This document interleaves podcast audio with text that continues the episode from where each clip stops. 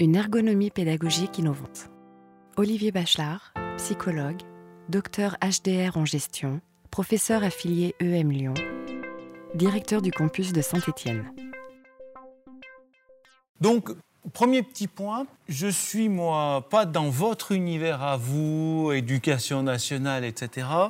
L'EM Lyon, c'est donc une, euh, une, école supérieure de management, hein, qui est une association loi 1901 et dont la tutelle est la Chambre de commerce et d'industrie de Lyon. Voilà, pour situer le cadre.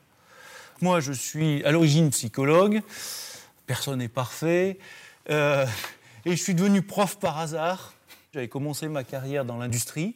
Et puis à l'EM Lyon, où on m'a proposé un poste d'études recherche, on avait ce qu'on appelle une chaire, c'est-à-dire un partenariat entre des entreprises industrielles qui finançaient des travaux dans une grande école. Alors ça existe dans les écoles d'ingénieurs et de management. Moi, la chaire dans laquelle j'étais s'appelait Performance des hommes et de l'organisation. Et comme des consultants, on intervenait pour ces entreprises, mais à la différence de consultants, le partenariat durait 5 ans, on récupérait ces matériaux pour transformer ça en produits pédagogiques, évidemment pour les cadres de ces entreprises et également pour nos élèves à nous. En matière de RH, on travaillait sur des fusions, ce genre de choses. Et puis le SC de Saint-Étienne cherchait quelqu'un pour faire des vacations. Je me suis dit, tiens, j'ai fait des études, recherche en gestion des ressources humaines, pourquoi pas faire quelques vacations, ça doit pouvoir être intéressant. Et l'année d'après, ils m'ont proposé de m'embaucher comme prof. Donc j'ai passé un doctorat parce que euh, euh j'étais pas forcément très fort en gestion, pour être très honnête. Et puis ce qu'on appelle, euh, mais que vous connaissez sûrement mieux que moi, une, une HDR, une habilitation à diriger des recherches pour former à, son tour des, des doctorants. Donc j'ai plusieurs doctorants là. Voilà. Et puis j'ai fait un passage par le public à l'EN3S, l'École nationale supérieure de sécurité sociale, qui forme les agents de direction de la sécurité sociale, où j'étais directeur de la formation continue.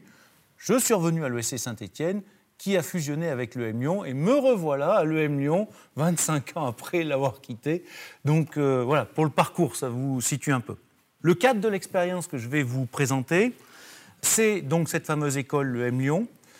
Et l'EM Lyon, contrairement à ses concurrentes directes, n'avait pas de programme post-bac sur un format international, ce que nous, nous avions à l'ESC Saint-Étienne. Donc l'EM Lyon connaissait les gens qui sortaient de classe prépa, avec une très belle image d'école, globalement dans les classements deuxième, troisième de France, mais ne connaissaient pas les formations post-bac que nous, on connaissait bien.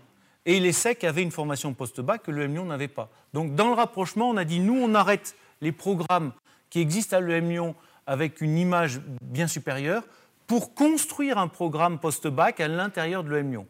Du coup, on a construit de toutes pièces un programme partant du besoin des entreprises avec une pédagogie innovante et c'est un beau jouet, il ne faut pas le répéter à mon patron. Mais du coup, j'ai pu adapter le bâtiment, les salles, à la pédagogie qu'on voulait développer. Et évidemment, c'est ce que je vais essayer de vous présenter. Donc, très rapide description du programme, c'est juste pour situer le cadre, ce n'est pas l'objet, mais que vous voyez un peu ce qu'on veut faire. La pédagogie déployée, le lien entre la technique et la pédagogie, et puis comment on a été obligé de repenser les espaces, parce que la salle de cours traditionnelle comme on avait, euh, une salle comme on a ici, avec quelqu'un qui a une connaissance qui diffuse à d'autres, ça n'a juste pas de sens par rapport à ce qu'on fait maintenant.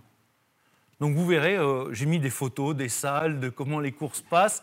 On est sur des espaces digitalisés, collaboratifs. Euh, voilà.